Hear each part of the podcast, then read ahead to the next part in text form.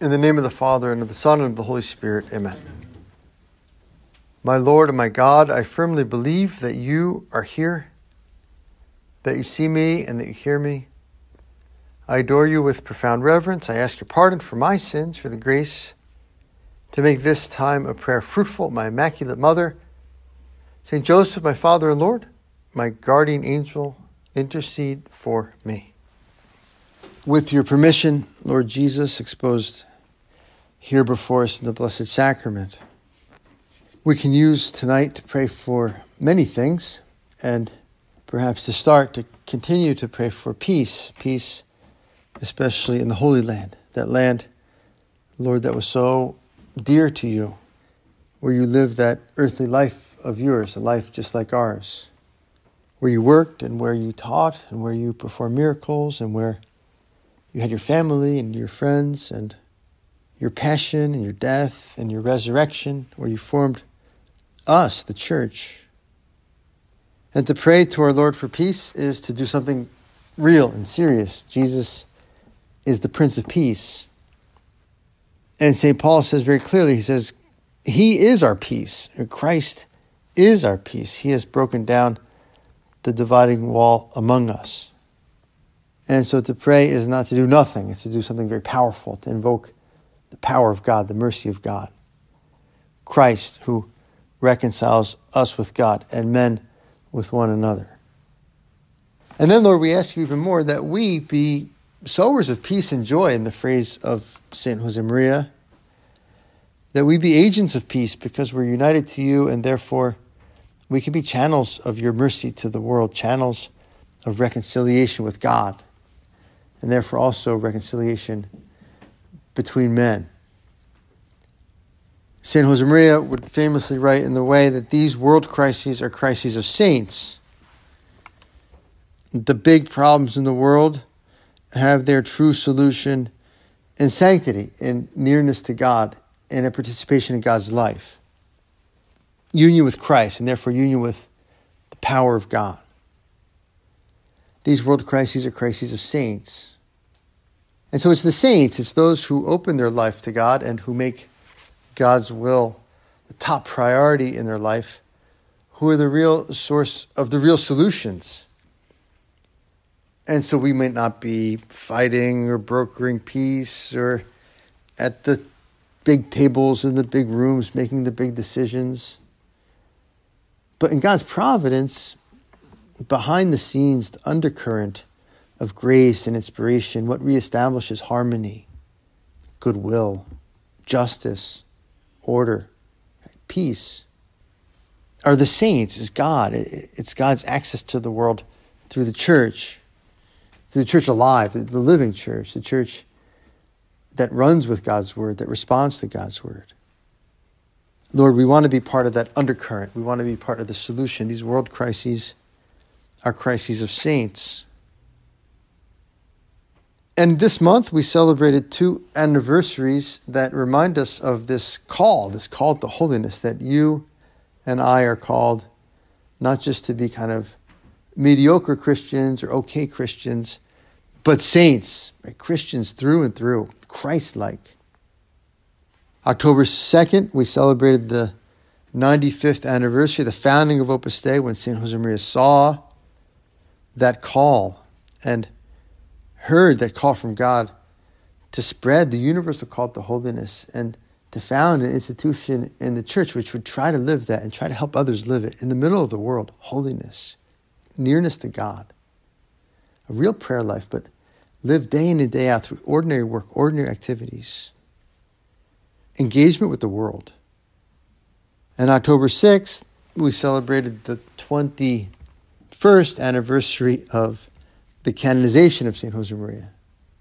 The church recognized his holiness and thereby endorsed the spirit of the work as a path to holiness, the spirit of Opus Dei. And that's a great thing for us, Lord, in these times, but always to be reminded of by you. That you want me to be holier. You want me to grow in charity above all. You want me to be more Christ like, more like you. St. Paul writes it to the Thessalonians, right? This is the will of God for you, your sanctification. This is the will of God for you, your sanctification, that you grow in holiness. And sometimes, I don't know about you, but when, when I think about the call to holiness, my first reaction is fear. Well, I don't know what that's going to be like. Uh, Uh, That'll be a lot of virtue, or a lot of struggle, a lot of suffering, a lot of letting go what I tend to depend on for my happiness or my pleasure, my rest. Or it could be a certain skepticism or doubt. And like me, a saint, well, good luck with that. Um, I could barely balance my bank account, right, let alone become a saint. Who, me? But if we look at it with faith, faith that this is true, this is the will of God for you, your sanctification, well, then in, instead of fear or cynicism or skepticism, our response should be confidence. Confidence. If God wants me to grow in holiness, if God, if you, Lord, are helping me to grow in holiness, well, then I can grow in holiness. And a little bit, we have to make sure we stay in reality, in the reality of the process, right? This is the will of God for you, your sanctification, that you grow in holiness. And sometimes I think we think of holiness, we think of the end product. It's like, oh, me versus, you know, John of the Cross. Well, it's like the Patriots against the Bills this weekend. You know, it's not gonna not gonna happen, you know. But no, the will of God for us is that is that next step. Because God is in reality. What's the next step for me in charity? What's the next step for me in being like Christ? What's that next resolution or two right now that God wants to help me take? And that's God's will for me. And God's will will be done. God's will is all powerful. If you get to heaven, you'll be a saint. Right? Whether you have to go through purgatory or not is another question. But anyone who gets to heaven is sanctified, has been through a process of holiness. Salvation and holiness are the same thing in the end. So the only way, really, not to be holy in the end, right, is to res- resist God's will kind of permanently, right? To be a sinner and be an unrepentant sinner. That's how you go to hell. Other than that, God's will will be done, right? Thy will be done. And this is God's will for you, your sanctification. And so, Lord, I don't want to be dragged to heaven, just barely getting there on my own will, but I want to be on board. And so instead of skepticism or fear or doubt, we should have confidence because he's called us to holiness. We can always take the next step, no matter where we're starting from, right? Maybe I just got out of jail. Maybe I just got over an addiction, or maybe I'm still in the throes of some addictive behavior. Maybe I just sinned big time and I had it in a while. Maybe I'm doing better than I had before and I'm on a, a winning streak in the spiritual life. It doesn't matter. We can always be confident that the next step is there. The next step is discoverable and the next step is doable because that's God's will for us, our sanctification, that we become holier and holier, no matter where we're starting. And what does that holiness look like? What is the recipe, if you will, of a life of holiness? Well, a main ingredient is faith, real faith, to believe that, that the whole faith is real. Revelation is true. Jesus Christ is true God and true man. God is my Father.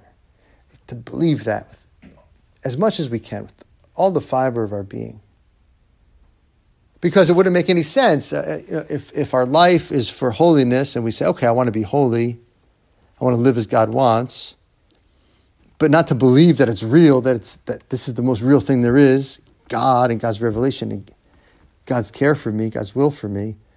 What will be the point of trying to live as He wants? Right? We'll fall back on our own judgment and our own assessment of thing and the world's assessment assessment of things. So the just man, the righteous man, the man who is aligned with God lives by faith, right? conviction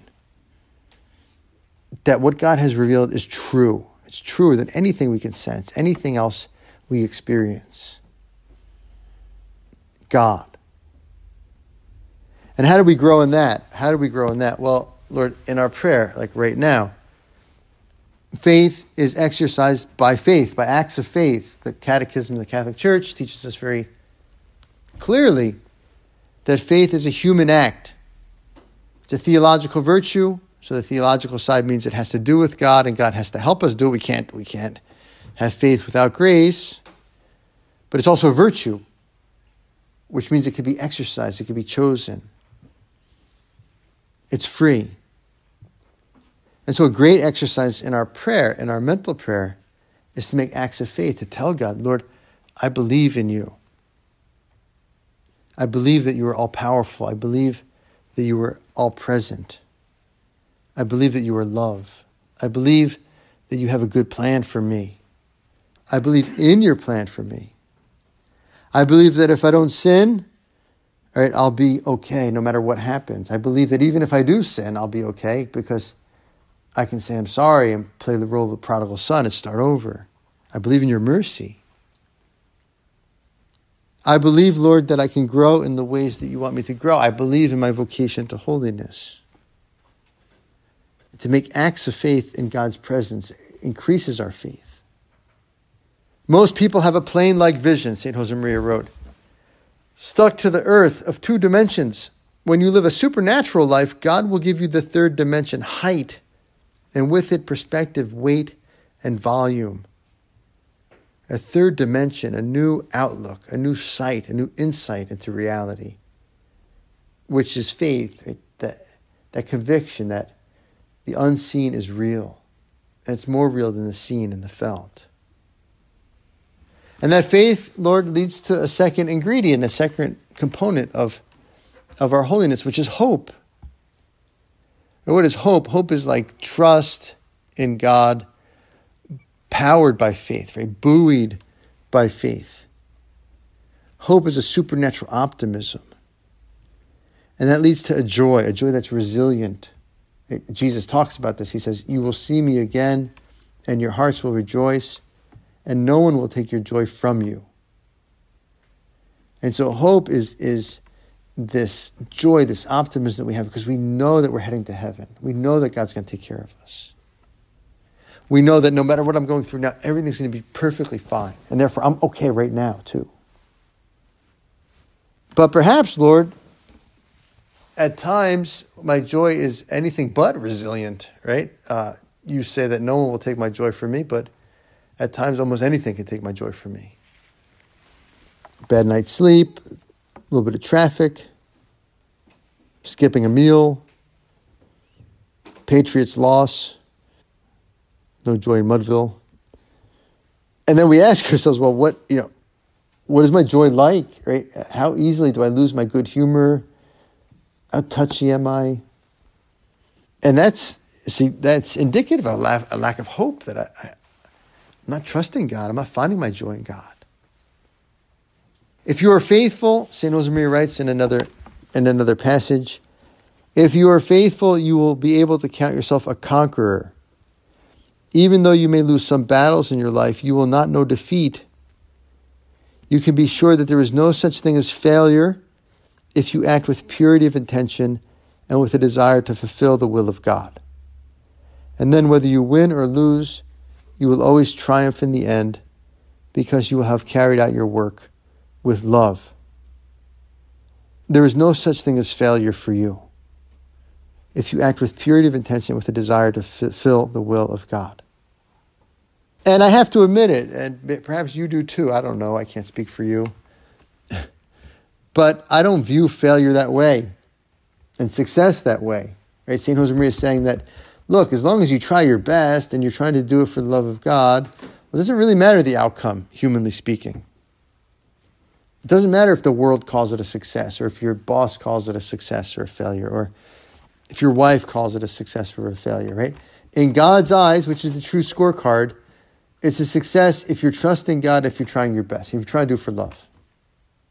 And I think we've all had the experience, Lord, of being much more concerned about the human aspect to it, right? Whether it looks good, whether it makes the grade, whether right it's pushing me up the ladder, right? Whether it's leading to some more security, being much more worried about that, much more upset about that when it doesn't happen, or much more happy about that when it does happen, than about this other side, right? How am I doing it? Why am I doing it? Am I trusting God? And so that takes a conversion, right? To start thinking about things in terms of how God thinks about things, start evaluating success or failure, how God evaluates success and failure. Are we being humble? Are we trusting Him? Are we trying to do things for love? And not so much, is it working? How did it go? What do people think? Now, obviously, we live in the world, so those things are important. Don't you know? Don't fail on purpose. we have to try our best. But where's the where's the weight? Right? Where's the import? I heard a very wise man say once that love is more of an adverb than a verb. Right? We know we're made to love. Love is the great commandment, and the second is like it love your the Lord your God with all your heart, with all your soul, with all your mind, with all your strength. It's the number one thing we're made for. We have to do. And the second is like it to love your neighbor as yourself. But then we ask, well, what does that mean? What is it? What does it mean to love? And yeah, there's loving directly. We tell someone we love them. We you know we give them a hug. Right? We we're loving directly towards them. But most of our life is doing other things shoveling the snow in the driveway, it's going to work, it's coming home and trying to be cheerful, it's cleaning our room, our desk, it's making phone calls, right? It's doing all these other things. And so so love is an adverb. It's to do those things lovingly. It's to do those things well for love. To do those things well for God and for others, to serve God and others. And charity is holiness. To say we're called to holiness is to say we're called to charity because God is love. God is charity. I've told you the story before, perhaps you've heard it, but this example I was in Chicago a number of years ago living there, and um, Chicagoans are crazy about pizza. They're like obsessed with pizza. It's kind of like uh, New Haven. Um, or I should talk like New Jersey. Um, and like every corner in Chicago, there's a pizza place. And around Valentine's Day one year, there was a signboard outside of a pizza place. And the signboard said, What is love without pizza? And I thought, well, that's a good question, right? Because I'm very partial to pizza myself. Like, what would a good life be? Can you imagine a life in which you never ate pizza? It'd be a totally different universe. But the but I thought about that. I was like, well, that's kind of a silly thing, right? What is love without pizza? But then if you think about it, if you're the owner of that place, and your family depends on making pizza and selling pizza, and the the livelihood of your employees depend on making pizza and selling pizza, right? And it's how you feed your family and pay the tuitions and serve society well, it's like, well, what is love without work? What is love without our daily work? Whether in the home or with our friends or favors we do or in our job. What would our life be without our work? And so, Lord, if I'm going to love you with everything I have, with all my heart, with all my soul, with all my strength, well, I have to love you with my activity, to do things lovingly. Before God, in God's sight, no occupation is in itself great or small. Everything gains the value of the love with which it is done. Let me stress this point. It is in the simplicity of your ordinary work, in the monotonous details of each day, that you have to find the secret which is hidden from so many of something great and new love. And how do we know if we're loving? Well, St. Josemaria gave us another hint, a great clue. He said, Sacrifice is the touchstone of love. Right? A touchstone is like a litmus test, right? Sacrifice is the Geiger counter of love. If we if we're sacrificing for others, if we're loving when it's difficult, when it's not easy, when it's not pleasing, immediately pleasing or satisfying to us, well, we know that our love is pure. We know that our love is truer. On the other hand, Lord, if I only love, if I'm only cheerful and, and live a spirit of service and help people when I like it or they like it or it's being seen and it's pleasant, well, then it's very hard to distinguish those acts of love from forms of egoism or self centeredness, self seeking. And so, if the will of God for me is my sanctification, which it is, Lord, you want me to be holy, you're calling me to be holy, well, that includes hard realities, right, of commitment and self denial, patience with others in our life who are, we're committed to and they're difficult to live with or difficult to forgive or difficult to work with or difficult to be with.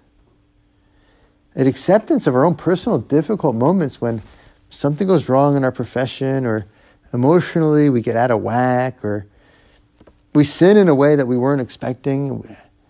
We're tempted to despair, give up. Crises of health or faith, whatever. Right? That's when we re- that's when we realize if our love is true or not. Right? When we love anyway, when it's hard, when it's difficult, when there's nothing immediately in it for us. This is to love, Lord, as you love. Love one another as I have loved you. And you, and you know this, uh, you know, there are marriages that are difficult and there are marriages that are difficult. They're all difficult but some are more difficult than others. Father Dick Riemann used to say, you know, marriage takes a lot of hanging in there. And any vocation takes a lot of hanging in there. Right? Jesus says it himself, right? If you will be my disciple, if you're going to be a Christian, if you're going to be a Christian, if anyone would be my disciple, let him deny himself and take up his cross every day and follow me. At the cross is the touchstone of love. And how do we do all of this? Well, uh, there's a there's a hint in the word in the title in the uh, name of Opus Dei or Opus Dei, God's work. And so, if if charity and hope and faith are the kind of life of holiness, well, they're all they're all actions of grace, right? They're all actions of God our sanctification is something that God wants and it's something that God does even more than we do. We just have to get on his on his page, remove obstacle obstacles, get out of his way, right? Let him do his thing. Second his motions. And because grace is so primary, because God's action is so primary, well, our action, our primary action has to be to get grace, right? To put ourselves in God's presence and to get what we need to live this life that is His life. And where do we get grace? Well, primarily from prayer and the sacraments, where we meet God and God's grace primarily in prayer and the sacraments. And this is why St. Josemaria was so insistent when he taught people about the universal call to holiness, he taught them almost in the majority of things he's talking about is live a life of prayer. First prayer, then atonement, in the third place, very much in the third place, action. And he would say this over and over and over again. He would say, put the norms first, right? The norms of your plan of life, the norms of piety, those acts of piety that make up your spiritual plan of life. Mental prayer, daily Mass and communion, the Angelus, the Rosary, examinations of conscience, morning offering, right? Those norms of piety in our plan of life put us in touch with God. Weekly confession, or couple, you know, at least once a month, spiritual direction their, their access is to grace. And without grace, none of this works. Right? We can't make ourselves holy. We can't make ourselves good. And so we would say, put the norms first, put them in the first place. Right? Let other things slide. And people would go and visit him in Rome, and you know, they, they, they loved him and they loved what he was doing, and they would ask him, Father, what can we do for you? How can we help you? What can, what can we do for you? And St. Josemaria would say, Do the norms well for me. Right? You want to make me happy, you want to help me, take care of your plan of life. Do your prayer. Put them in first place. And this is hard. It's hard because it's like that Stephen Covey classification, right? The norms or our, our prayer life kind of falls into a category that's very tricky, which is important but not urgent, right? It's very important but doesn't seem urgent. Why? Because if you don't do your rosary one day, it's not like you're not going to have anything to eat that night. Or if you don't, you know, if you skip your mental prayer for a week, it's not like you're going to lose your job, or your wife's going to leave you, or your kid's not going to get to college, right? You know, there's no, or you're going to get cancer. Right? There's no immediate, like, punishment or negative result from blowing off your norms, right? Skipping your prayer. And so, because of that, it doesn't seem urgent to us. And we know theoretically, yeah, it's kind of important. Right? Yeah, God's important. Yeah, okay, yeah. So I should, and we know it. We say, yeah, I should pray more, and I should do it first, and I should put more attention to it. But it's not that important. It's not urgent. And so, to take our call to holiness seriously is to take the primacy of God and grace seriously, and that's to take the plan of life very seriously to say, no, I need this. This has to be urgent to me. And therefore, I'm committed to it. And of course, like anything else, there's going to be days and days, and sometimes, okay, fine. We, again, we are where we are. We take the next step. But if we don't shoot for that, well, it's not going to work, right? We'll end up being worldly, and we won't help the world be Christian. St. Josemaria would say that very clearly unless we're contemplatives, we won't sanctify the world. The world will make us worldly. It will be like everyone else. St. John Paul II said the same thing 23 years ago as the, as the new millennium began. It would be wrong to think, this is St. John Paul II, it would be wrong to think that ordinary Christians can be content with a shallow prayer that is unable to fill their whole life, especially in the face of the many trials to which today's world subjects faith. They would not only be mediocre Christians, but Christians at risk. They would run the insidious risk of seeing their faith progressively undermined and would perhaps end up succumbing to the allure of substitutes, accepting alternative religious proposals and even indulging in far fetched superstitions. It is therefore essential that education in prayer should become in some way a key point of all pastoral planning. Right? Because of secularization and because Christendom is dead, right? And because the culture is no longer primarily Christian and less and less people are baptized, they don't have access to the sacraments and they're not well catechized. Well, the Christians that remain, right, the Catholics that remain, unless we really believe and therefore really pray. St. John Paul II says, you won't just be a mediocre Christian, you'll lose your faith. You'll have substitutes for faith. And sometimes in our day and age, this is tricky because the substitutes can seem very Catholic and very religious and very holy, but they're still substitutes for faith. Right? And if you're, if you're on Facebook, as I am too much, right? You see all these posts about, okay, you know, uh, Sister Hermelda of the the mystic Sister Hermelda of the bloody head of John the Baptist in Peru says that Jesus says that the Pope is not the Pope and the world's going to end in 30 days. So buy some vegetable soup, like that's going to help you if the world ends. Right? And everyone's, what should I, what should I do? What should I believe? And, you know, in times of uncertainty, everyone wants certainty.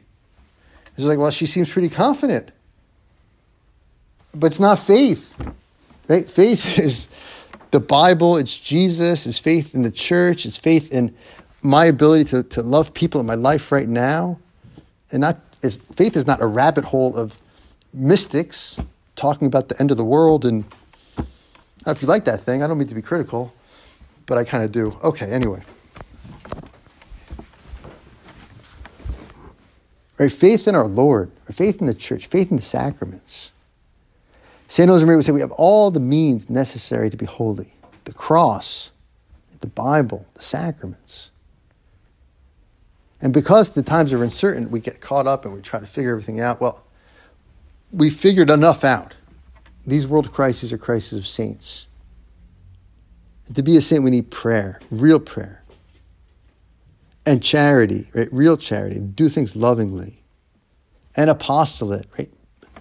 Not being afraid to share our faith, not being afraid to be friends with people who are different, or hurting. The world needs the real deal, the real thing. And I, I get it. I mean, eventually someone's going to be right about the end of the world, right? It's just the law of probability. So I don't know. Maybe some of these people are right, uh, but if the world if the world ends as Jesus coming, St. Augustine says we should be happy that Jesus is coming. If we're afraid of the end of the world, it's because we love our sins more than we love Jesus. St. Augustine, incredible line. So, what's going to make us ready? Well, this, right? I love you, Lord. Help me, Lord. We go to Our Lady. Queen of all saints, pray for us. Help us to believe as you did in the promises and the words that God spoke to you. This is the will of God for us, our sanctification. I thank you, my God, for the good resolutions, affections, and inspirations which you have communicated to me in this meditation. I ask your help to put them into effect, my Immaculate Mother, Saint Joseph, my Father and Lord, my guardian angel, intercede for me.